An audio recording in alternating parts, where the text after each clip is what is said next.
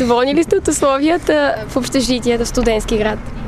Ами, по принцип, да, от общежитието, в което в момента живея, съм доволна, но преди това живях в блок, който не беше никак добре. В смисъл такъв, че беше много, много стар, не му беше правен абсолютно никакъв ремонт. Половината мебели бяха щупени, вратите бяха под всякаква критика, банята също, но сега живея в хубаво общежитие и съм доволна. Може би единственото, което ми липсва е това, че аз живея в една стая. В нея трябва да съжителствам с още двама човека и малко кофти, че не мога да готвя там. Това е единственото нещо, което би ме накарало да се изнеса на квартира, защото е малко неловко да учиш в една стая, да спиш в тази стая, да правиш абсолютно всичко в нея, съответно и да готвиш там е непоносимо. Плюсовете са това, че са ефтини, че са близо до университетите, като повече студенти искат.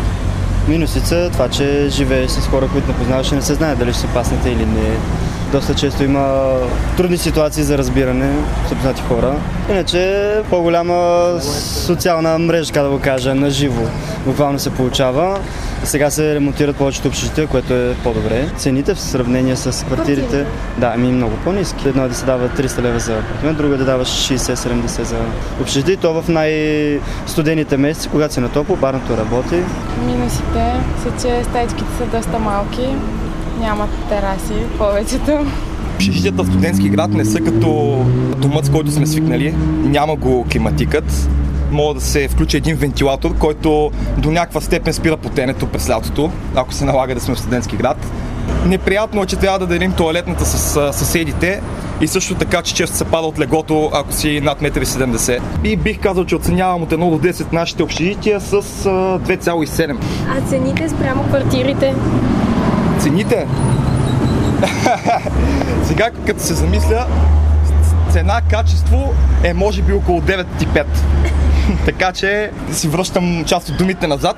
За цената определено се заслужават. Цените на общежитията в момента, или поне на общежитието, което аз ползвам, са доста ниски и приемливи за студенти, защото но от друга страна има общежития, в които а, си плащат отделно сметки, отделно найем и там вече се получава малко по тежко, особено през зимните месеци съм чува някакви режими на месец от порядъка на 100-100 няколко лева, което е доста. Но иначе сравнение с цените на квартирите е доста по-приемливо. А какво липсва в студентски град? Ми в студентски град, честно казано, всичко работи нон-стоп и това е много добре за мен, но в един момент може би ми писва цялата тази бъркотия и шумотевица и дори да искаш в един момент и да останеш сам и да се уединиш, да си починеш, това е почти невъзможно, защото навсякъде около тебе е супер шумно, купон кипи навсякъде, всяко едно време. Може би в студентски град ми липсва само книжарница. В момента няма абсолютно никъде. Единствено копирни центрове. Може би библиотеки и книжарници. Винаги се е намирало, определено студентски град винаги се е намирало това, което имам нужда. Дори да свързано с учебна цел, с цел разпускане, спорт. Като цяло всички извънкласни занимания и дейности ги има в студентски град.